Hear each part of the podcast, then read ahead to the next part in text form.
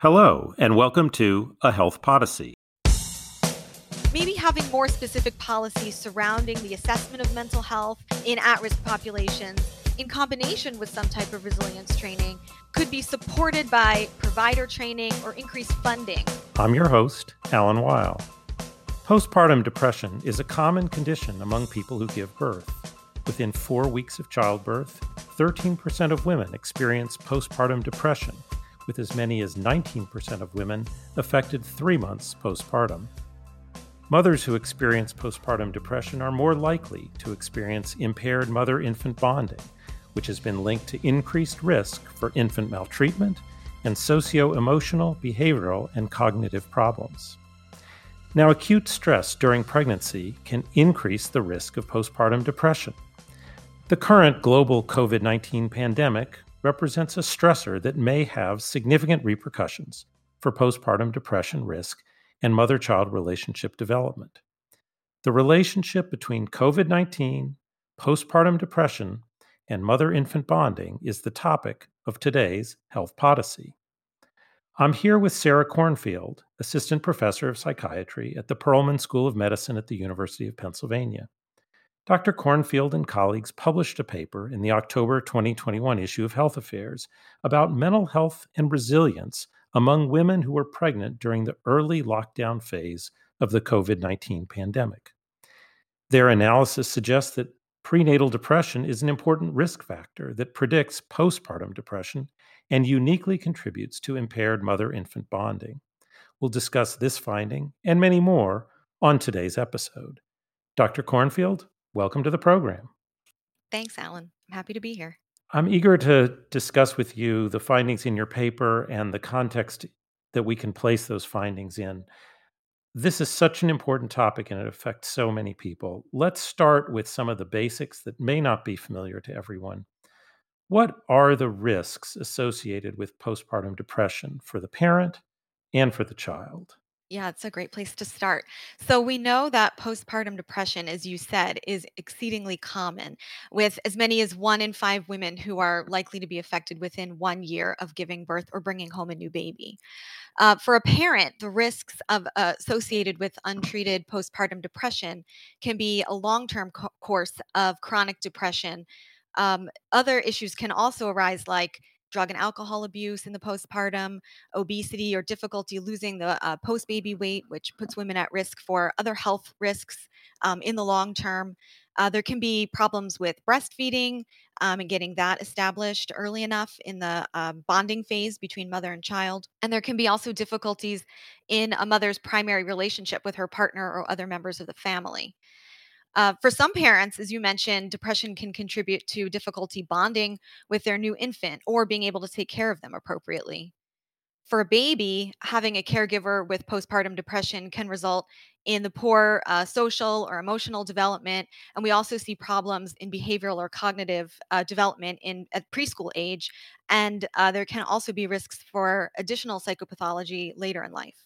So it seems like this term, postpartum depression, almost sends us off in the wrong direction because it makes it sound like it's time limited.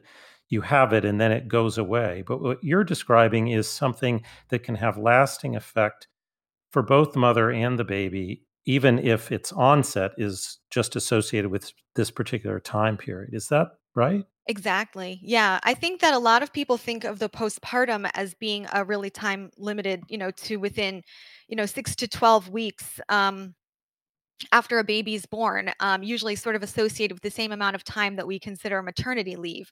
And then we expect that when a mom, goes back to work, baby goes to daycare, everything is sort of copacetic and back to normal. But we know that really for mothers, the postpartum period can be as long as 1 year in terms of that recovery from the experience of pregnancy and childbirth.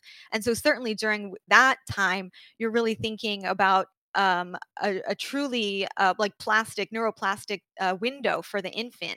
And so a lot of the development that happens there can have lifelong consequences. Okay, so your paper looks at the risks associated with postpartum depression. Let's talk about some of the risks, but I also want to talk about resilience, which is a concept you use in the paper as well. So give us a sense of what some of the risks are, and then also give us a sense of what resilience factors are and why they're important to look at the same time as you're looking at risk.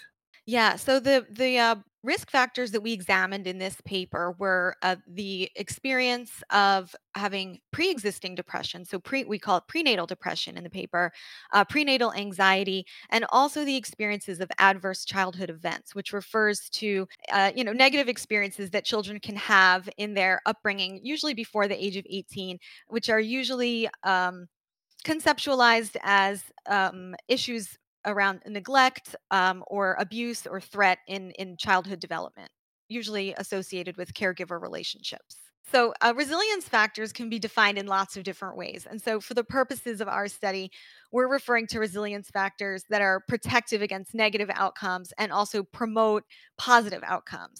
And we thought the resilience factors are really important in times of stress, such as during pregnancy and the postpartum, which are already stressful. And we know that there's already an increased vulnerability to mental health disorders during this time period.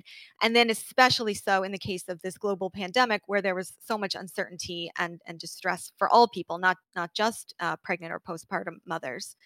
And the resilience factors that we looked at specifically were emotion regulation, social support, non-hostility and close relationships, and perceived neighborhood safety.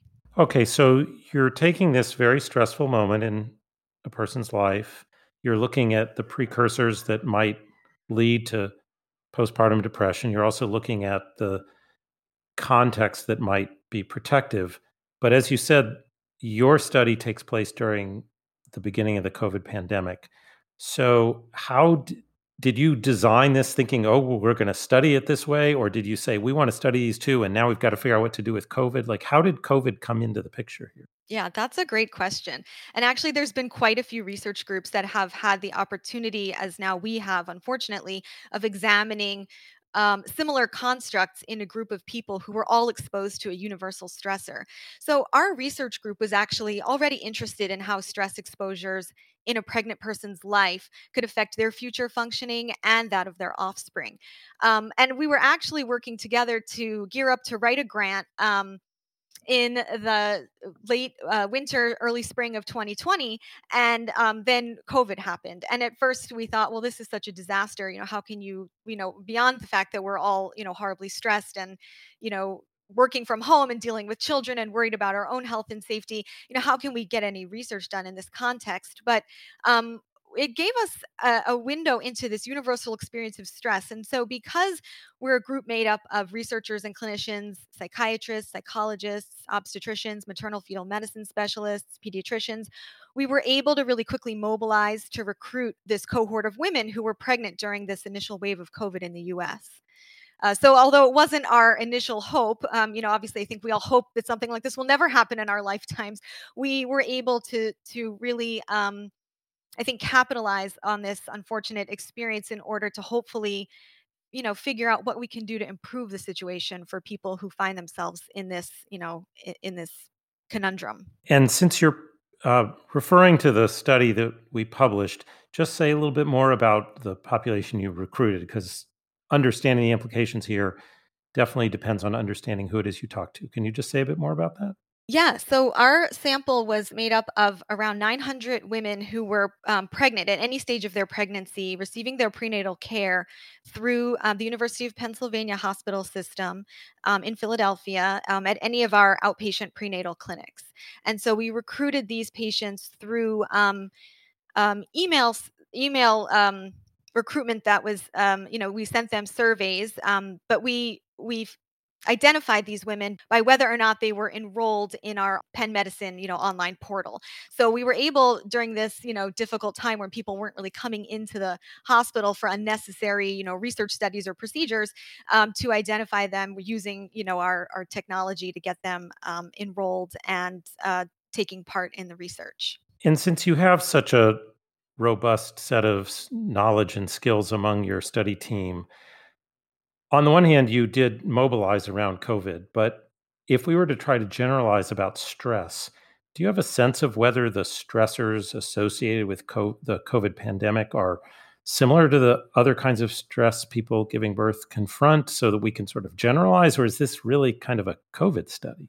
Well, that's a good question. I think it's both, right? Because we're looking at COVID as like a really particular context, but also I think it can sort of be a stand-in for any type of acute stressor that someone might experience during their pregnancy or early postpartum phase. So in general, individuals are pretty unique in their experiences of stress during pregnancy, but COVID was a universal experience of stress, and so I think many women are reasonably anxious as they anticipate, things in their pregnancy, like the health of their pregnancy, the health of their baby, what childbirth will be like, what it will be like to bring a new baby home into their family. But COVID really added additional stressors and uncertainty, including, as I'm sure we can all relate to, fears about our own or loved ones' health and safety, distress about job loss and finances, but then more specifically to pregnancy also, fears about going into the hospital to give birth. Can you imagine what that might have felt like for someone where they're saying like, stay home, don't go out. And then you're having to go to the most, germy or contaminated feeling place. Will they even have room for me if it's a hospital that's, very full with COVID patients? What if I get COVID at the hospital? Can my partner be there to support me? Will I have to wear a mask while I'm laboring? So these were, I think, the more specific issues that led to the experience of stress around pregnancy during COVID. Yeah, it's also important to remember that our study data was gathered during the very early stages of the pandemic, and we were all still seeing those materials and resources shortages, like if you couldn't get any toilet paper during that time. For pregnant and postpartum women, there may also have been concerns about, can I get diapers? Can I get formula for my baby? We've spent a lot of time talking about the context of your study, and I'm eager for us to talk about the findings.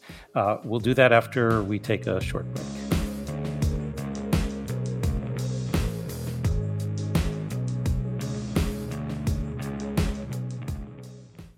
Before hitting the floors of Congress, health policy begins in the pages of Health Affairs. Stay up to date with the latest research and insights by subscribing to the leading health policy journal. Subscribers have exclusive access to Health Affairs research, ahead of print articles, and resource pages. Subscribe today by visiting our website at www.healthaffairs.org. And we're back. I'm speaking with Dr. Sarah Kornfield about risk and resilience factors influencing postpartum depression and mother-infant bonding during COVID-19. Before the break, you set out the context of the research. Now let's turn to the findings. You're focused on the likelihood of developing postpartum depression. What factors did you find contribute to that negative outcome? Sure. So in our study, the risk factors that we investigated as being associated with an increased risk of developing postpartum depression were prenatal depression, so whether or not women had depression that pre-existed giving birth, similarly prenatal anxiety disorders, and having experienced adverse childhood events. And we also found that women who were more worried about COVID-related pregnancy concerns in their third trimester were more likely also to develop postpartum depression. So that was another risk factor that we investigated, was that COVID-specific worry. And then you also looked at mother-child bonding, mother-infant bonding. Talk about the findings related to that. Sure. So individually, we found that prenatal depression and anxiety and adverse childhood events all contributed to impaired mother-infant bonding. However, after we controlled for postpartum depression symptoms, which we know are influenced by those factors, only the prenatal depression remains a significant predictor for mother-infant bonding. So basically, there's this pathway through postnatal depression to barriers to mother-infant bonding. Is that the right way to think about it? And the factors that were dominant in leading to the likelihood of having postpartum depression are the same factors that then make it likely that there will be impediments to the bonding? Yes. Yeah, I think that's accurate. Yes. And let's talk about resilience, because that, as you said earlier on, is a critical element here. So if we're trying to Given that prenatal depression isn't something we can necessarily prevent entirely,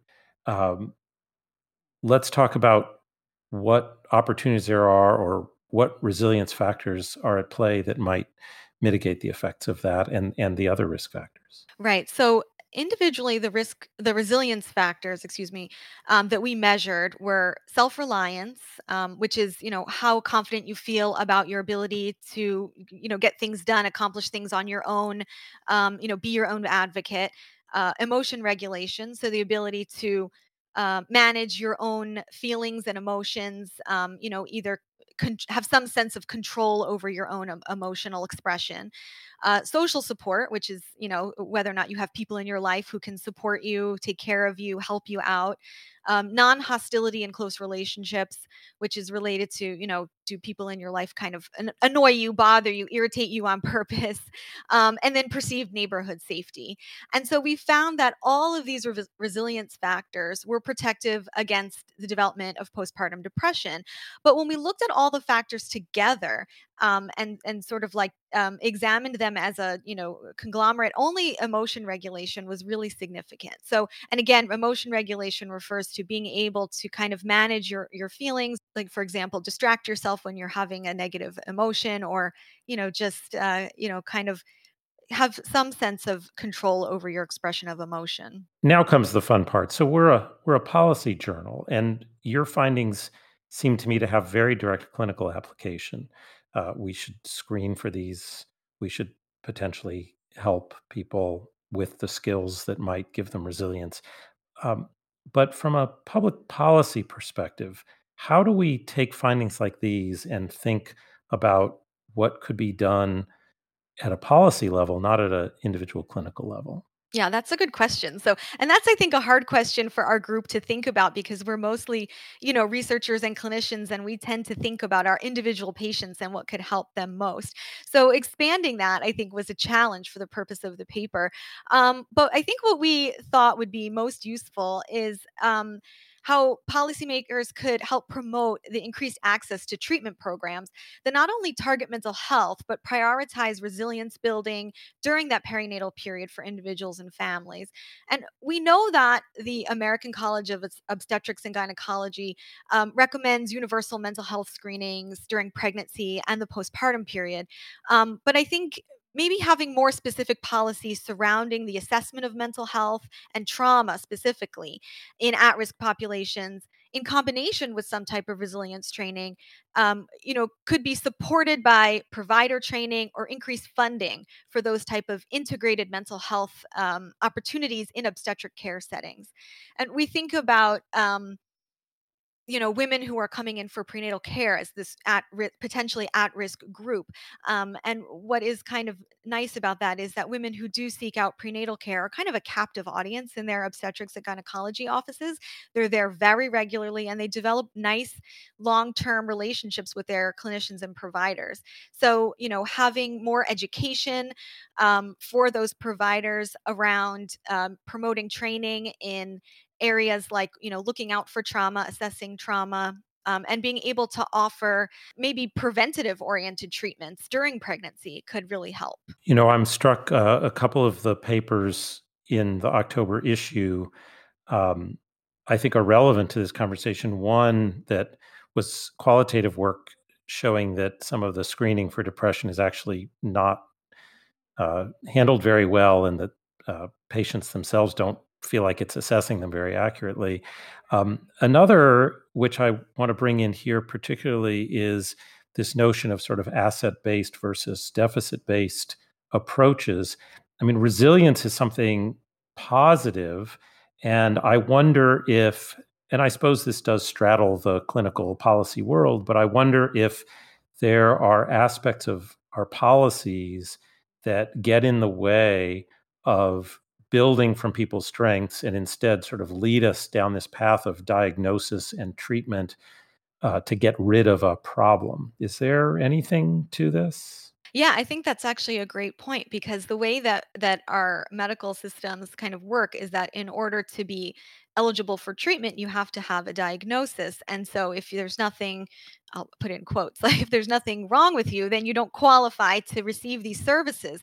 And that becomes an issue when you think about, third-party payers and insurance reimbursements, for offering things like a resilience training workshop during pregnancy, or, some kind of family-based therapy to bring dads in and get fathers involved. So I think that's a really great point, that there is this barrier to being able to offer these more, well-woman focused or even well-family focused preventative interventions. Wouldn't it be interesting if we did resilience assessments? And if you, again, it sounds bad when I say it, but, if it shows that you would fare better if you were higher on the resilience score, that then brought with it the same resources that a diagnosis of depression would bring. That would be a pretty different world, wouldn't it? I think so. Yeah, that would be great too, because you could identify people so early, and these, the resilience factors are really modifiable targets, so I think they respond very well to, training, to therapy, to group interventions, all of which I think we could make fairly, efficient and affordable from a perspective of, who's going to pay for this? How are we going to get it into our systems? So before I let you go, I have to ask what comes next. This is so interesting, but as you noted, you modified the approach based on the COVID pandemic. We're certainly not out of it, but we're not at that early lockdown phase. Do you see yourself sort of coming back to this question in a non-COVID period and sort of rewinding to where you thought you were going to be? Or are there modifications to what you want to look at, given what you've learned here? What's next in your scholarship? Yeah, I love this question. So I think we actually kind of focusing on two things moving forward. One is, as you said, kind of working backwards to what some of our original goals are, because, with or without COVID, postpartum depression and exposures, maternal exposures in utero to children are not going away. So we have to always be thinking about how can we improve the lives of the women that we treat and their children. And to that end, also, our second focus is thinking about ways to follow up the children that were born to these women during the pandemic and find out how they're doing. How are they developing? Have they been negatively impacted by the things that their mothers experienced in their pregnancies? And how resilient are they? Well, I'm glad I asked, because those are some great topics, and I look forward to finding out what you learn and maybe publishing some more papers on those. Dr. Kornfield, thank you so much for the paper, the scholarship here, and the conversation. I learned a great deal, and I'm excited about where you're taking this area of study. Thanks so much for being my guest on A Health Podyssey. Yeah, thank you for having me. And I also just want to extend thanks to all my colleagues in the Ignite group at Penn and CHOP, and also all the women who participated in our studies. We really couldn't do it without them, so appreciate it. Thanks for listening. If you enjoyed today's episode, I hope you'll tell a friend about A Health Podyssey. Health Podyssey is produced by Health Affairs, the leading journal for health policy research. The team behind the show includes Patty Sweet, Jeff Byers, Julia Vivolo, Sarah Kolk, and Sue Ducat. Like the show? Subscribe to A Health Podyssey on Apple Podcasts, Spotify, Stitcher, Google, or wherever you listen to your favorite podcasts. Thanks for listening, and have a great morning, day, or evening.